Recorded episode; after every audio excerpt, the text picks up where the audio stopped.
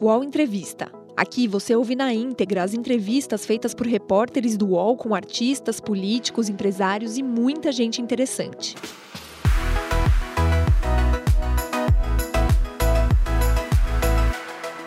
Olá, sejam bem-vindos a mais um programa de entrevistas em parceria do UOL com a Folha.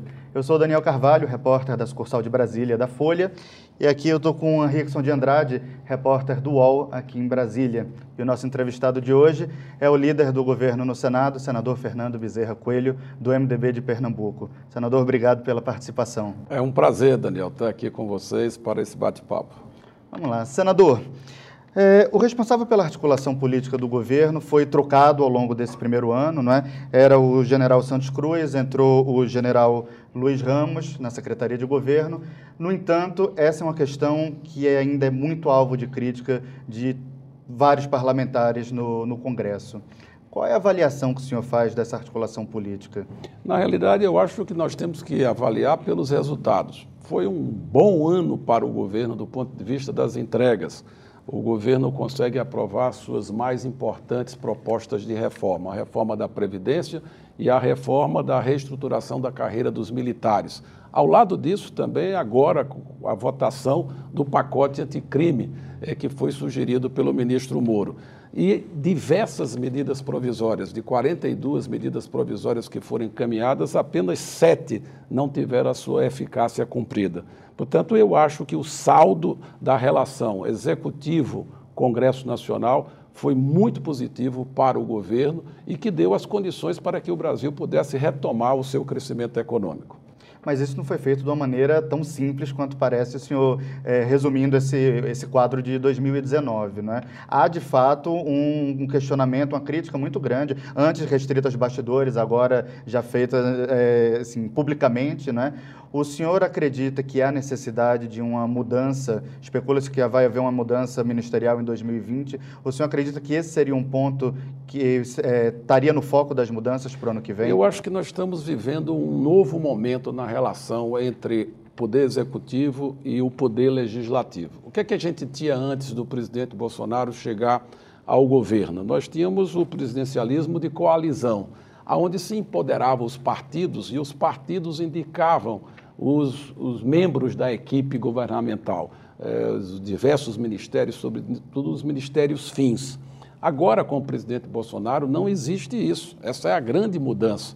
Os ministros estão empoderados. Você tem eh, algumas indicações para cargos no segundo, terceiro escalão, que é encaminhado por, por parlamentares, mas toda a equipe ministerial é da livre escolha do presidente Bolsonaro e todos os ministros têm liberdade para compor a sua equipe. Então, essa é a grande novidade. Você não tem, por assim dizer, uma base formal, nem na Câmara, nem no Senado. Você tem que construir as maiorias a depender do mérito de cada proposta que é enviada. Eu acho que esse é um relacionamento novo. E acredito, como eu acabei de falar, o resultado é muito positivo. Você pode até dizer, não, está tendo muitos desencontros, está tendo muitos ruídos, porque é uma relação nova.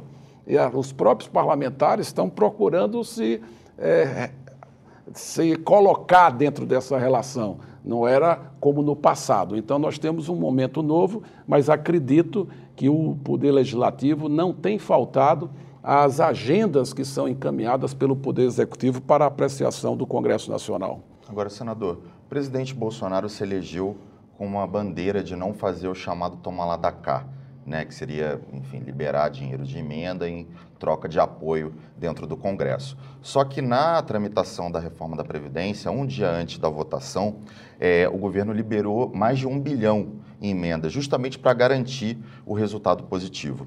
O senhor acha que não há uma contradição entre o que o candidato Bolsonaro prometeu na campanha e o que ele efetivamente fez nesse primeiro ano de governo? O toma lá da cá se referia aos cargos, se referia aos ministérios. Isso acabou.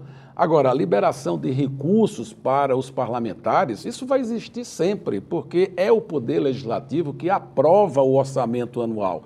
Uma, uma das principais responsabilidades do Congresso é justamente é, votar o orçamento público. E é evidente que o parlamentar, dentro dos diversos programas que o governo apresenta e que são aprovados, ele deseja que aqueles recursos cheguem à sua base eleitoral é, as cidades que eles representam, as regiões que eles representam. Então, é dinheiro que vai para a saúde, que vai para a educação, que vai para a construção de estradas, que vai para a segurança.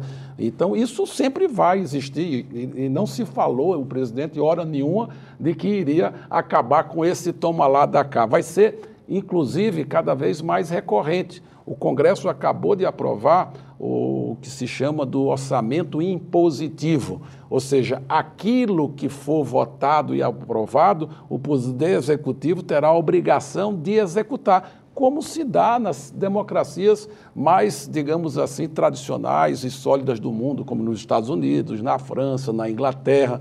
Então, o governo vai poder é, coordenar a execução do orçamento público através do contingenciamento. Mas a influência do Congresso Nacional, a influência do parlamentar, ela continuará existindo. Agora, senador, o senhor não entende que a liberação de dinheiro de emenda é, em troca de apoio para um determinado projeto não pode ser considerado tomar lá da cá? De forma nenhuma, porque isso está no orçamento público. É, nós acabamos de votar o orçamento de 2020. Esse orçamento é, que, que foi debatido, que está sendo discutido ao longo de quanto tempo dentro do Congresso Nacional? Ele é público, os diversos segmentos é, da sociedade, governadores, prefeitos, é, entidades que representam setores econômicos vão ao Congresso pressionar por alocação de recursos nas mais diversas áreas. Então, isso faz parte do regime democrático. E é evidente que os parlamentares vão sempre influenciar e pedir ao governo, dentro daquilo que foi aprovado, que ele possa acelerar a liberação de recursos para o atendimento das suas bases. E é evidente, é, se eu estou atendido, se eu recebo, né, eu posso estar mais sensível para votar determinadas matérias. Agora, é importante destacar que não só recebem aqueles que votam a matéria, todos recebem, inclusive os de oposição porque tem também assegurado o direito ao acesso das suas emendas. Senador, dentro dessa negociação entre governo e Congresso, para aprovar a reforma da Previdência, houve um capítulo específico de negociação com promessa de, de liberação de emendas, que os parlamentares, tanto na, tanto na Câmara quanto no Senado, dizem que não receberam ainda tudo o que foi prometido. O governo prometeu mais do que podia cumprir? Não, eu acho que não. Na realidade é que nós tivemos dificuldade na execução orçamentária. As receitas começaram a ocorrer só a partir de outubro. Você veja que o caso da sessão onerosa, que foi o grande dinheiro que entrou para equilibrar as contas do governo, eles estão ainda por vir. Esse dinheiro vai chegar agora no final de dezembro. Então, toda a execução orçamentária ela ficou comprometida, mas o governo vai terminar o ano pagando tudo que empenhou. É uma coisa muito positiva de ser destacado. Mas tem muita coisa que não foi empenhada e que vai se perder agora na virada Se não for ano, empenhado, né? se perde.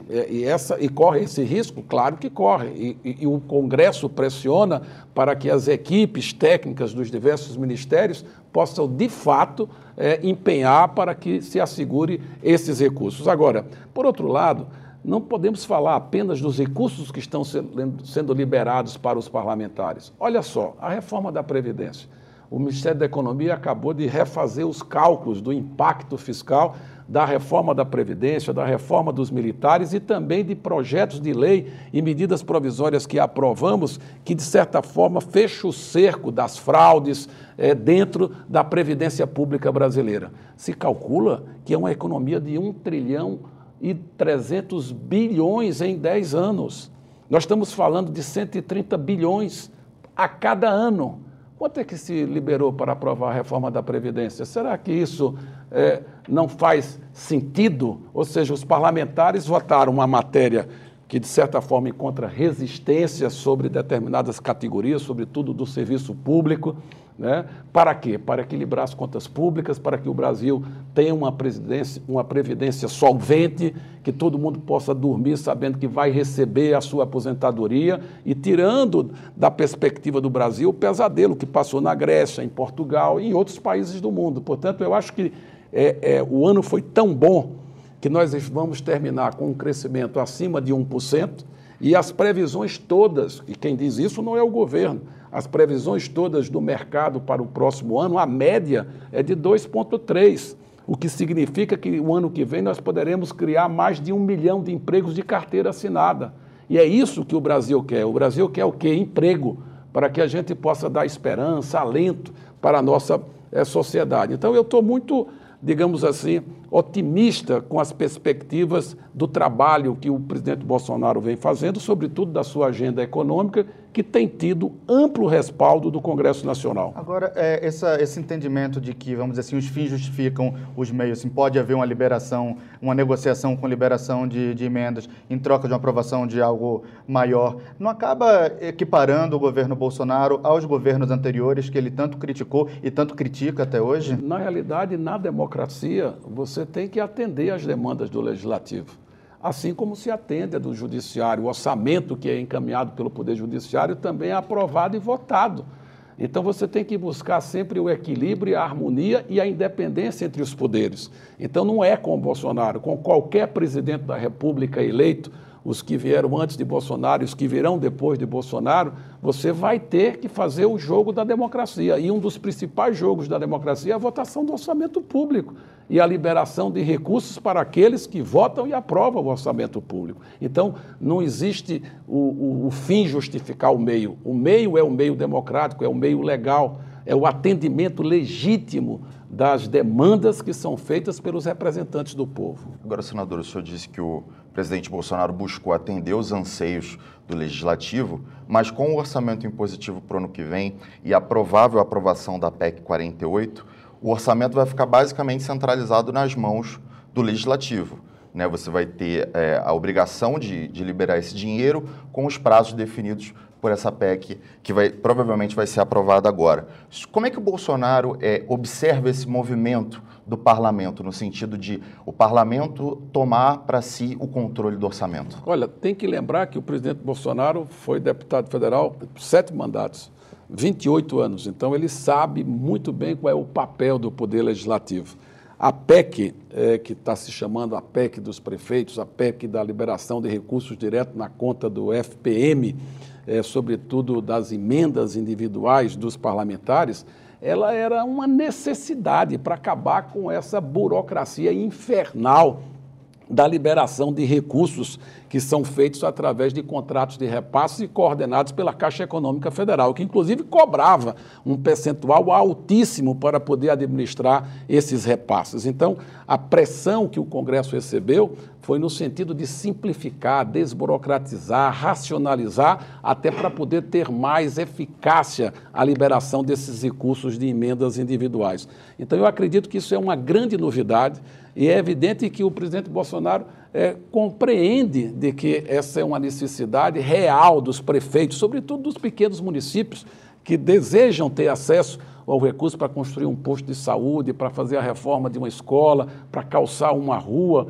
Então, são ações importantíssimas e que são muito valorizadas pelas comunidades que são beneficiadas. Então, eu não, não acredito que exista nenhuma diminuição o fato do Congresso ter aprovado o orçamento impositivo. Nós vamos viver uma nova realidade, uma nova relação. Acabamos de comentar aqui uma relação nova que está sendo vivenciada, que é a relação é, em que os partidos não estão empoderados na equipe ministerial. E Está se construindo essa relação. Eu acho que até aqui tem sido muito positivo. O governo tem aprovado a sua agenda e vamos agora experimentar como se dará a execução desse orçamento impositivo. Eu acho que está havendo, digamos, um exagero nas expectativas de que isso vai diminuir o protagonismo do governo federal. Eu não creio. Primeiro, porque a peça orçamentária, quem cabe encaminhar é o executivo. Então, o Congresso analisa uma proposta orçamentária que já vem do Executivo. Ele pode alterar, ele pode modificar, mas ele não pode transfigurar a proposta do Poder Executivo. E segundo, o governo sempre terá a seu, ao seu dispor a questão do contingenciamento, a velocidade como o orçamento será executado. E ele toma essa atitude normalmente nos meses de fevereiro, início de março, para poder aguardar o comportamento das receitas públicas. Então, eu acho que vai ter muito espaço, sim, para se buscar um novo equilíbrio nessa relação de Congresso com o Poder Executivo quando formos tratar da execução do orçamento público. O senhor acredita, então, que esse modelo de relação Congresso-Executivo foi satisfatório? Não existe nenhuma perspectiva de mudança na linha de atuação do governo para o próximo ano? Eu acho que o presidente, se você for pegar até do ponto de vista de quem ele está recebendo, se você pegar aí de agosto para setembro, o presidente tem ficado mais próximo do contato e do diálogo com os parlamentares. Ele tem ouvido mais, ele tem se aproximado. Eu acho que é importante essa aproximação para que a gente possa ter mais fluidez nessa relação e, ao mesmo tempo, o governo poder aprovar as suas propostas com maior celeridade. Mas o senhor não sente que existe agora, olhando para ao longo de 2019, um clima de desconfiança mútua? O executivo não confia 100% no, no legislativo, vice-versa. Dentro do próprio legislativo, a Câmara não confia tanto no Senado, o Senado não confia tanto na Câmara. Não existe uma tensão permanente que atrapalha o, o desenvolver de projetos? Essa busca de protagonismo, ela sempre se dá na relação política, seja entre o poder executivo e o poder legislativo e o poder judiciário, seja entre as duas casas, a Câmara dos Deputados e o Senado, sempre você vai ter ali é, momentos de choque, momentos de disputas mais acirradas em relação a determinadas matérias. Por exemplo, a questão da discussão do sistema tributário teve uma, um cabo de guerra entre a Câmara e o Senado do ponto de vista da iniciativa, do protagonismo. Mas isso é natural, isso não é uma, uma coisa que possa emperrar o diálogo e o entendimento. Mas eu, eu vejo terminar 2019 sem reforma tributária, né? Sim, mas a reforma tributária não caminhou em função de que a proposta que o governo tinha é colocado pelo ministro da Economia, o presidente não deixou prosperar, que foi a criação do imposto sobre transação financeira. Tanto que o secretário da Receita teve que sair, um novo secretário assumiu, e isso é que foi, digamos, a razão para o atraso da apresentação da proposta do, da reforma do sistema tributário, que o ministro Paulo Guedes agora está dizendo que encaminhará no início de fevereiro. E eu acredito que daqui até fevereiro, tanto o presidente Rodrigo Maia como o presidente Davi Alcolumbre vão chegar a um entendimento para a instalação dessa comissão mista, no sentido de termos um texto comum, para que as propostas do governo possam chegar e serem acopladas a esse texto comum que será deliberado primeiro pela Câmara e depois pelo Senado Federal. Senador, como é que o senhor avalia a troca de partido né, do presidente Bolsonaro? É, ele saiu do PSL, que era um partido que era a segunda maior bancada na Câmara, para formar um novo partido do zero e praticamente rachou pela metade o, o, apoio partidário que ele tinha. Ele já não tem uma base consolidada e ainda vai perder provavelmente metade dos parlamentares ali que ele tinha, pelo menos na, na Câmara dos Deputados. Como é que o senhor avalia esse movimento do presidente? E uma segunda questão, do ponto de vista da articulação, o senhor acha que trocar de partido atrapalha o trabalho do senhor como líder no Senado? Olha, eu preferia que não tivesse tido esse, esse problema. Né? É, trabalhei muito para tentar superar os impasses que foram surgindo dentro do PSL e a relação com o presidente. Mas o presidente chegou à conclusão, que eu acredito que ele tem as suas razões, a sua legitimidade para buscar a criação desse novo partido, que é o, a aliança é, que está sendo estruturado. É, não é fácil montar um partido, isso vai demandar tempo, mesmo com a permissão aí da assinatura eletrônica é, para a mobilização. Eu não sei se o partido ficará pronto para a disputa da eleição municipal. Mas, de qualquer forma, o presidente tomou o caminho e eu espero que é, o novo partido possa dar mais tranquilidade na relação do presidente com o Congresso Nacional. É evidente que durante esse período de indefinição, isso terminou, digamos assim, retardando determinadas questões dentro do Congresso Nacional. Mas hoje a questão está superada, o presidente vai é, construir o seu partido, levará algum tempo para isso, né, mas eu penso que dará, digamos assim, maior clareza na, no diálogo e na interlocução do presidente com os outros partidos que estão dispostos a apoiar as propostas do governo dentro da casa, tanto na Câmara quanto no Senado. Agora, senador, ao optar por formar um novo partido, o senhor não, não acredita que o presidente Bolsonaro está priorizando a eleição em 2022 em detrimento da articulação que ele tem hoje no Congresso para os três anos restantes não, do primeiro mandato? Pelo contrário, os partidos, no fundo, ao, ao presidente fazer a opção para a construção do novo partido, os, os partidos que estão procurando ajudar o presidente terminam ficando mais fortalecidos, porque o presidente é, vai para um partido que deverá ter o que 20, 25, 30 parlamentares. Então a construção da formação das maiorias termina dando mais poder e mais força aos partidos, digamos assim, do centro democrático. O senhor acredita, então, que esse racha que houve, inclusive no único partido que era majoritariamente fiel a ele, o PSL, é, essa, esse capítulo se encerra agora em 2019, não vai ter um desdobramento é, no, no, próximo ano que pode prejudicar o governo? Não creio, porque é, a, o próprio PSL tem sinalizado que continuará apoiando as pautas importantes do governo. É importante também destacar isso. Esse Congresso que foi eleito é, na eleição de 2018 é, é, é um Congresso, de fato, que tem um perfil muito liberal, muito conservador, mais do que na legislatura passada, e que está mais próximo da agenda econômica do governo federal, independentemente de partidos. Eu falo de você pegar a composição da Câmara, a composição do Senado, você vai encontrar um perfil muito mais alinhado com as teses é, do ministro Paulo Guedes. E é por isso que essas agendas têm caminhado e têm merecido o apoio do Congresso Nacional. Certo. O senhor acha, é, senador, que o presidente, é, durante o ano de 2019, acabou, em vários momentos, dando declarações que é, não foram muito bem recebidas no Congresso. Né? Isso, inclusive, acabou atrapalhando é, o andamento de, de, projetos importantes, como a própria reforma da Previdência. O senhor sente que é, essa relação com, com o Executivo, com o governo Bolsonaro, tem que ser melhor ajustada para o ano que vem, no sentido dele falar menos e tentar facilitar o trabalho de vocês que estão lá articulando no Congresso? Ninguém vai, é, digamos, parar o presidente de emitir suas opiniões e suas manifestações. É dele ele vai continuar é, falando, se colocando, se posicionando. Eu acho que, ao final desse ano, estamos encerrando o primeiro ano da administração Bolsonaro. Vê a taxa de juros, a menor da história do país. Vê a taxa de inflação, a menor da história do país. Vê os dados da economia. O país se recuperando vai crescer mais de 1%. A projeção para o próximo ano é mais de 2,5%. Então, se você for analisar, o presidente Bolsonaro está entregando um Brasil melhor no seu primeiro ano de governo e a perspectiva para o segundo ainda é muito melhor.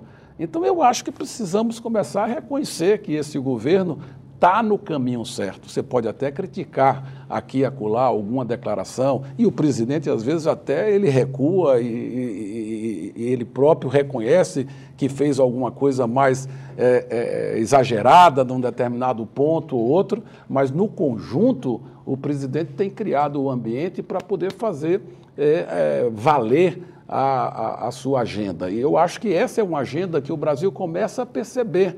Você veja as pesquisas que estão saindo. O, na grande maioria dos brasileiros já estão apostando que os três anos do governo Bolsonaro será muito melhor do que esse primeiro ano, mas reconhece o esforço que o presidente fez para tirar o Brasil da situação crítica em que se encontrava do ponto de vista econômico e do ponto de vista social. Mas esse sucesso que o senhor coloca, é, atribui ao governo, ele não corre é, riscos constantes toda vez que entra um vídeo de Iena é, atacando o STF ou atacando a imprensa, quando se fala de ato institucional número 5, quando se ataca Leonardo DiCaprio ou, ou se compra uma briga com o presidente da França, com a presidente da, a da, da Alemanha, não, com a primeira ministra da Alemanha. O senhor não acredita que a, o próprio governo se coloca em risco quando faz eu isso? Eu espero que essas coisas que nós estamos acabando aqui de comentar, que são os excessos, eles eh, sejam menos no próximo ano, ou que nem existam. Esse aqui é o ideal. Mas é evidente que nós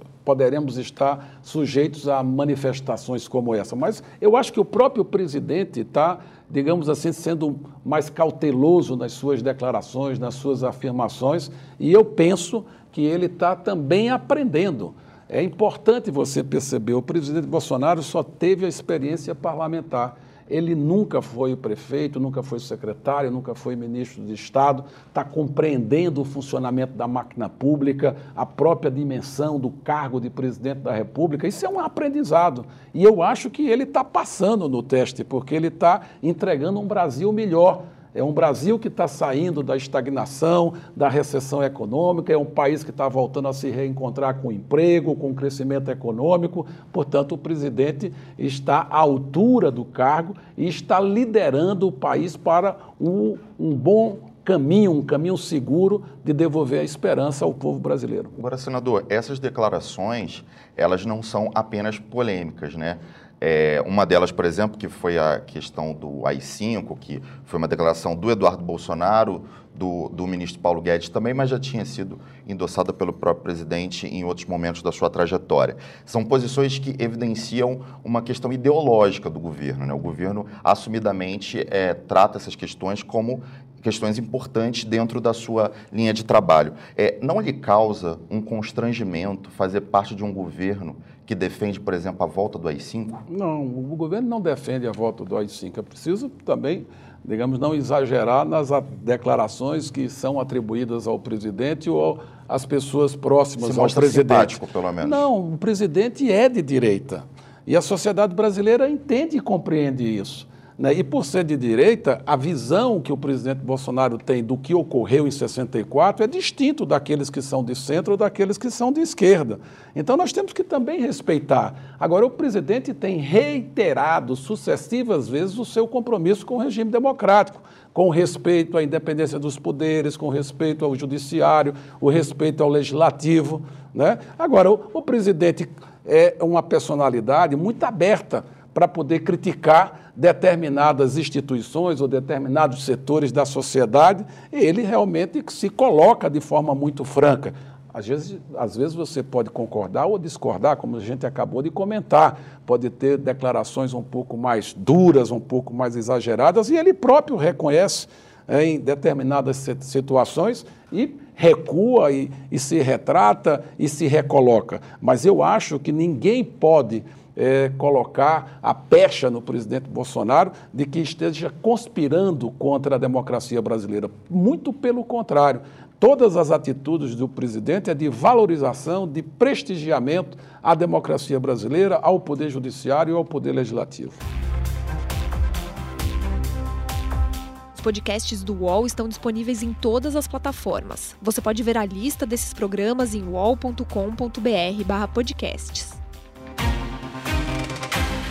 Recebe salário, faz transferência, pagamento, recarga de celular e até empréstimo, tudo sem taxa. PagBank, a sua conta grátis do PagSeguro. Baixe já o app e abra sua conta em 3 minutos. Agora, aqui mesmo no programa, a presidente da CCJ do Senado, senadora Simone Tebet, colocou que a sociedade estava começando a se acostumar com o jeito do, do presidente, né? Mas que tinha sempre uma segurança de que isso era no, o presidente, era o núcleo ideológico do governo, mas recentemente isso acabou é, passando também para esse núcleo mais técnico. Não é? O ministro Paulo Guedes é um ministro técnico. É, não é perigoso quando, quando essas questões atingem também o núcleo, o núcleo técnico? A gente viu o resultado das declarações do ministro Paulo Guedes no, na elevação do preço do dólar, por exemplo. É, mas não foi por conta da declaração atribuída a ele de forma equivocada, como ele falou numa entrevista em Washington sobre a questão do AI-5, quando se tinha determinados movimentos de convocação de manifestações nas ruas e tal, e ele fez um comentário, mas não defendendo AI-5. Então, o ministro Paulo Guedes já esclareceu essa situação. A questão do dólar foi muito mais em função de outra declaração do ministro Paulo Guedes. Exato, naquela mesma entrevista. Na, né? Naquela mesma entrevista, mas relativa à política de câmbio. Sim. Quando ele disse que era preciso que as pessoas começassem a se acostumar é, com o dólar alto, que estava se, digamos assim, construindo um novo momento na política econômica brasileira. Eu acho que ele mesmo reconheceu, ele poderia não ter dito aquilo. Foi aquilo que, de certa forma, deu uma pressionada no câmbio. Mas depois você viu que voltou, recuou, o câmbio já está caindo. A política monetária do governo é um tremendo sucesso. Se você for analisar o trabalho feito pelo Roberto Campos Neto à frente do Banco Central, nós nem votamos ainda a autonomia e o Banco Central age com independência e está fazendo um trabalho fantástico. Nós acabamos aqui de comentar a taxa de juros, a, a questão da inflação, enfrentando o problema do cheque especial que é uma coisa que bate mesmo é, na realidade, no cotidiano de milhões de brasileiros, vai enfrentar, o Congresso está pressionando para também enfrentar a questão do cartão do crédito. Então, eu acho que tem aí uma, digamos assim, se você for analisar, a equipe do presidente Bolsonaro também é uma equipe que tem quadros é, de muita boa qualidade. O ministro Paulo Guedes, é, o, o, ministro Tarcísio de Freitas, o ministro Canuto, o ministro, a ministra da Agricultura, é, Tereza Cristina, só para citar alguns, tem muitos ministros de muito boa qualidade na equipe do governo, o presidente da Caixa, o, o Pedro Guimarães, o presidente do Banco Central. Então, são pessoas que estão fazendo um trabalho fantástico. Ao lado desse trabalho da política monetária, o governo também está tendo um tremendo sucesso na política fiscal a previsão de déficit era de 136 bilhões, vai entregar um déficit abaixo de 100 bilhões, e com o governo zerando todas as suas contas. Então, a gestão fiscal também, é, ao fecharmos o ano, será apresentado um resultado muito, muito positivo e criando uma expectativa para o segundo ano é muito melhor. Então, é, a, qual é a minha projeção para o próximo ano?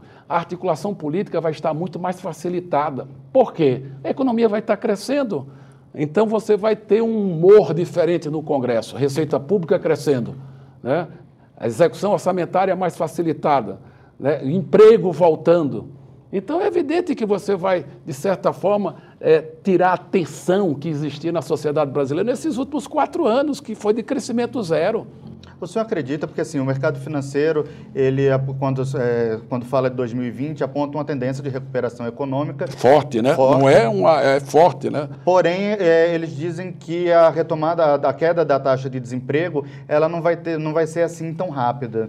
É, o senhor discorda dessa, dessa leitura não, e que efeito concordo, isso vai eu, ter? Eu concordo, porque aí é uma outra realidade que não é só o Brasil que está enfrentando. Nós estamos enfrentando aí novos patamares do ponto de vista da, dessa disrupção que existe com as novas tecnologias.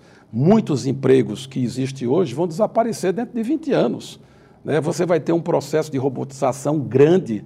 É por isso da urgência nossa para retomar o investimento público para áreas sensíveis, como educação. Nós precisamos urgentemente né, é, formar melhores, melhores quadros para que o Brasil possa, de fato, né, enfrentar essa questão da desigualdade. Nós temos hoje no Brasil um problema sério: é o problema da desigualdade social e o problema da formação dos nossos talentos da, mão, da formação da nossa mão de obra para aumentar a produtividade da nossa economia. Mas eu acho que isso virá, é porque o país estava no caos, estava no buraco. Agora não, agora nós estamos começando a respirar e vamos fechar o primeiro ano é muito melhor do que se imaginava em junho. Em junho, julho dizia que o país ia crescer 0,6%. Olha, é possível que o crescimento do PIB seja o dobro disso com, acima de 1%, com certeza, poderá ser 1,1%, 1,2%. E no ano que vem, eu, eu, acabei de dizer, a média do mercado prevê 2,3%. Tem gente dizendo 3%, tem outros dizendo 1,8%. Mas o fato concreto é que a gente deve ter um crescimento dobro desse ano. Então as coisas vão se facilitar do ponto de vista da articulação política. E a agenda econômica vai estar valorizada as PECs que estão para serem votadas, a PEC do Pacto Federativo, a PEC da emergência fiscal, a PEC dos fundos, que vão ser apreciadas no primeiro semestre. Imagina um Congresso volta do recesso e com a economia andando a 2,5%, 3% ao ano.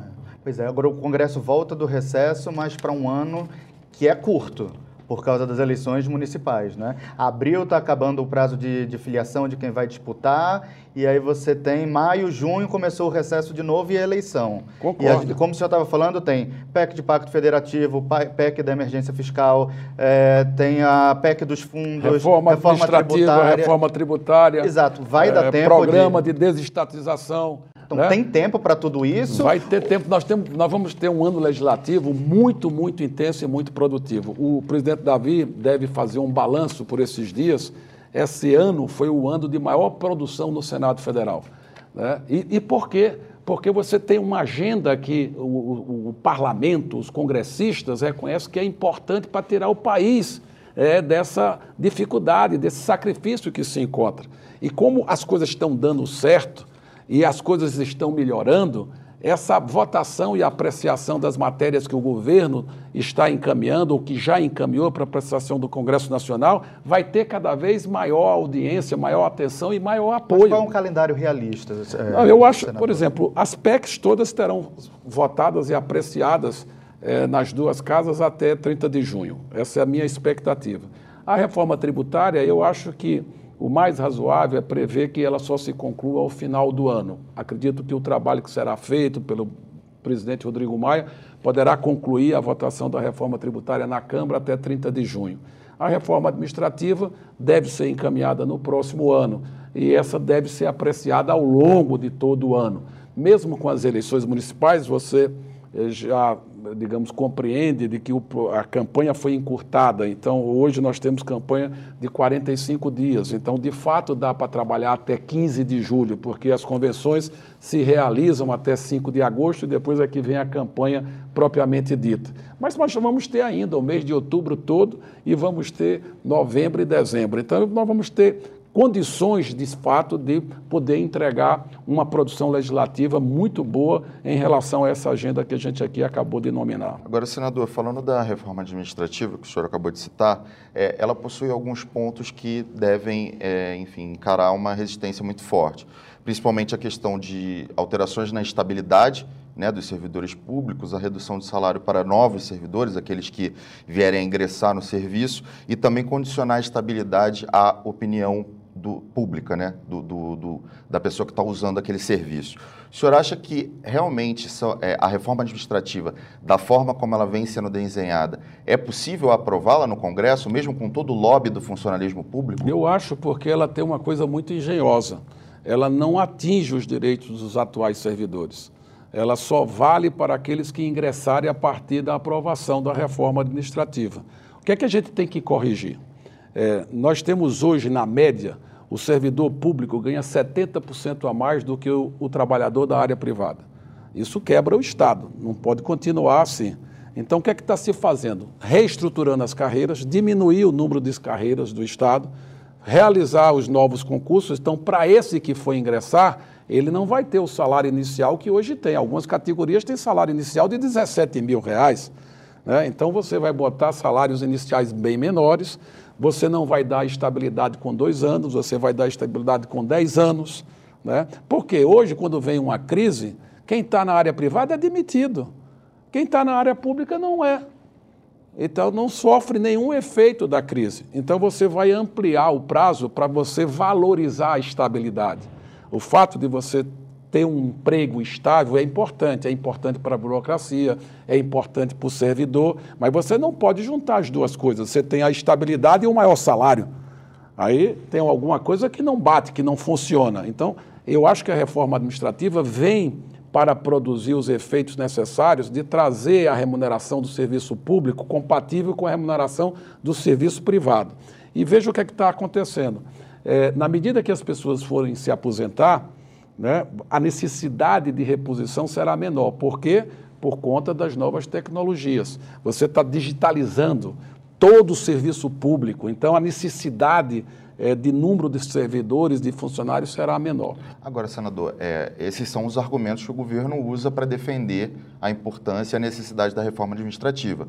Mas esses temas, é, como a questão da estabilidade, a questão salarial e outros pontos, eles são muito caros aos parlamentares, eles geram um desgaste muito forte, porque há um lobby muito grande do funcionalismo. É, a questão é, do ponto de vista realista, é possível aprovar, por exemplo, alterações na estabilidade do serviço público? Olha, a reforma da Previdência também tinha muitas resistências. Então, é evidente que a gente não desconhece de que a reforma administrativa vai encontrar resistência dentro do Congresso Nacional. Claro, óbvio, mas eu repito, o perfil desse Congresso que está aí é um perfil muito próximo dessas teses que estão sendo encaminhadas pelo governo.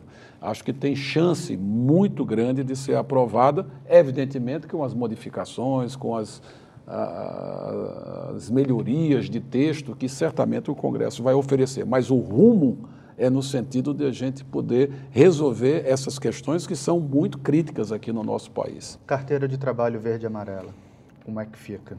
Eu acho que ela vai tramitar bem, né? existe todo um trabalho já de prestar informações, esclarecimentos em relação a isso. Né? E eu acho que a previsão é que a gente lá para março a gente possa estar com ela concluída. Existe ainda algum temor de que ela seja devolvida? Não, não, não, não. É, o parecer que foi feito pela consultoria legislativa do Senado mostra que a medida provisória tem é, todo o respaldo legal, jurídico e constitucional. Portanto, todas as questões que foram suscitadas quando a medida foi encaminhada, elas já estão superadas pelas análises que foram feitas no âmbito da consultoria legislativa do Senado. Agora vai se discutir é o mérito das propostas. Né? Eu quero aqui lembrar uma coisa importante. Quando se votou a reforma trabalhista, isso no governo passado, se, faz, se fez muita crítica ao trabalho intermitente. Olha, pega os dados do CAGED o trabalho intermitente está representando quase 30% das contratações formais. Né? Então você vai ver aí agora a questão de trabalhar os domingos. Todo o setor de serviço está pressionando o Congresso para poder é, abrir a possibilidade do tra dos trabalhos aos domingos. Isso pode gerar mais emprego. Então eu acho que tem, digamos assim, a discussão vai ser feita, evidentemente, com embates, com o direito ao contraditório, com é, grupos dentro do Congresso que certamente vão se posicionar é, de forma contrária, mas acho que na maioria, existe uma maioria, e a, a, votação é por maioria simples da medida provisória, eu acho que a maioria deve ocorrer para votar os importantes pontos da, da medida provisória da carteira verde e amarela. Pode ocorrer modificações? Pode. O próprio presidente disse que o Congresso fica à vontade para poder, digamos assim, promover as alterações que julgar conveniente. Mas o, o grosso, o núcleo da proposta, certamente vai, vai é, avançar. Senador, se a gente olhar para o ano de 2019, né, na, desempenho que o senhor teve na, na condição de líder do governo, teve um capítulo importante que foi aquela operação da Polícia Federal, né, que cumpriu mandado de busca e apreensão no seu gabinete. Passaram-se basicamente três meses daquele episódio. Queria saber se o senhor, e o senhor, na ocasião, chegou a colocar o cargo à disposição. Queria saber se depois de três meses o senhor se sente seguro na condição de líder do governo, ocupando esse cargo, e se o senhor considera ter recuperado a confiança do presidente Bolsonaro, caso ela tenha se Olha, perdido. O meu cargo é o cargo que é de demissão ad nuto, ou seja, você só fica enquanto o presidente estiver lhe respaldando, estiver lhe apoiando. Eu tenho tido toda a atenção do presidente Bolsonaro para o trabalho que estou fazendo no Senado Federal. Agora, quero comentar de que, a meu favor, e é importante que nesse espaço a gente possa falar, eu tenho 37 anos de vida pública. tive todas as minhas contas como prefeito, como secretário, como ministro, aprovadas pelos órgãos de controle. Não sou réu em nenhuma ação criminal e não tenho em meu desfavor nenhum julgamento transitado em julgado de qualquer espécie. E já enfrentei situações de inquéritos, de investigação e tive a alegria de ver muitos deles já arquivados ou já solucionados a meu favor. Portanto, essa é uma, essas questões é, de investigações, de inquéritos, eu tenho muita confiança que no tempo certo a verdade vai prevalecer. Ah, senador, é, o Congresso estava querendo ampliar o fundo eleitoral, né, o fundo de dinheiro público usado para financiar as campanhas, é, para 3,8 bilhões de, de reais. Essa semana começou uma conversa de baixar para 2,5 diante de uma sinalização de que o presidente é, Jair Bolsonaro vetaria esse valor de 3,8 e como, tá, como a gente falou há pouco, existe esse clima de desconfiança, não existe uma garantia de que um eventual veto do presidente poderia ser derrubado. Como é que o senhor vê essa redução? Esse valor de 2,5 seria garantido pelo, pelo governo e dá para fazer campanha com, com esse valor? O senhor tem um filho que é prefeito, Sim. candidato à, à reeleição. Esse valor de fundo é viável? Primeiro, é, sobre o valor. Né? Quem deu a declaração que o presidente vetaria foi eu, não foi o presidente Bolsonaro. É preciso deixar claro, quando se cogitou os 3,8 bilhões, para o fundo eleitoral e eu disse: se for esse valor, o presidente vai vetar. Né? E acho que as conversas, pelo menos nos últimos dias, eh, têm girado em torno de manter o valor original que foi encaminhado pelo governo, que foi o valor de 2,5.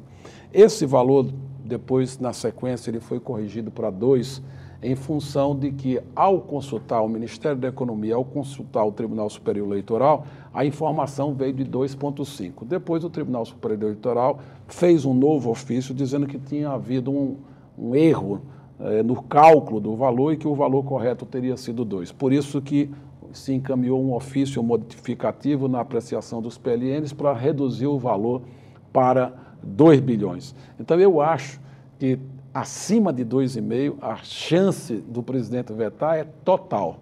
Agora, 2,5, eu acho que a gente poderá trabalhar. O presidente não se manifestou, nem ainda discutiu essa questão. Nós deveremos levar a apreciação dele depois que as lideranças no Congresso, formada uma maioria, defina qual é o valor que vai. Tem duas correntes dentro do Congresso. Uma para manter o valor é, de 2 né, bilhões e outra defendendo 2,5. Senador, o senhor foi ministro da integração do governo Dilma, participou também do governo Temer, né, nesse curto espaço de tempo, e agora também participa do governo Bolsonaro. O senhor encara com naturalidade essa é, participação em governos tão distintos, ideologicamente e operacionalmente também, tão distintos? E uma segunda questão, pra, só para emendar. O presidente Bolsonaro, em algum momento, lhe questionou por isso, pelo fato do senhor ter feito parte do governo Dilma? Nunca, nunca, nunca questionou, muito pelo contrário. Ele sabe de toda a minha trajetória. Eu, de fato, trabalhei como ministro da integração no governo Dilma, trabalhei como líder e vice-líder no governo do presidente Michel Temer. Isso não é motivo de nenhum constrangimento, muito pelo contrário. As experiências que tive, acho que enriquece a minha trajetória, é, aprendi muito na, no exercício dessas missões e desses cargos. Né? E, e, o que justifica isso? O que justifica isso é que nenhum presidente tem maioria estabelecida no Congresso Nacional e tem que se buscar a maioria para a aprovação dos seus projetos. Então, quando é, é, eu fui ministro da presidenta Dilma, o partido ao qual eu estava afiliado ofereceu apoio a ela no Congresso e eu fui lá representando o meu partido. Né? Agora eu sou líder por uma decisão do presidente, o presidente Bolsonaro que me convidou para poder eu emprestar o apoio ao trabalho da, uh, da articulação política dentro do Senado Federal. E quero aqui registrar o apoio que tive também para poder eh, cumprir essa missão do presidente Davi Alcolumbre e também na época do ministro Onix, que respaldou a minha indicação. Portanto, eu estou, digamos assim, me sentindo sempre muito bem apoiado para poder me desincumbir dessas missões no governo do presidente Bolsonaro, que é um governo que eu acredito que vai dar certo do ponto de vista eh, dos resultados que nós estamos esperando para o Brasil. Né? Eu acredito que no final do segundo ano ninguém mais vai discutir o sucesso do governo do presidente Bolsonaro, porque ele vai ter retirado o Brasil da crise econômica, vai ter colocado na trajetória da geração do emprego, das oportunidades e o Brasil descortinando novos horizontes. Senador, muito obrigado pela sua participação e eu queria agradecer também a você que acompanhou a gente até aqui. Até a próxima. O Ao Entrevista tem edição de áudio de Isabel Rani e coordenação de Diogo Pinheiro.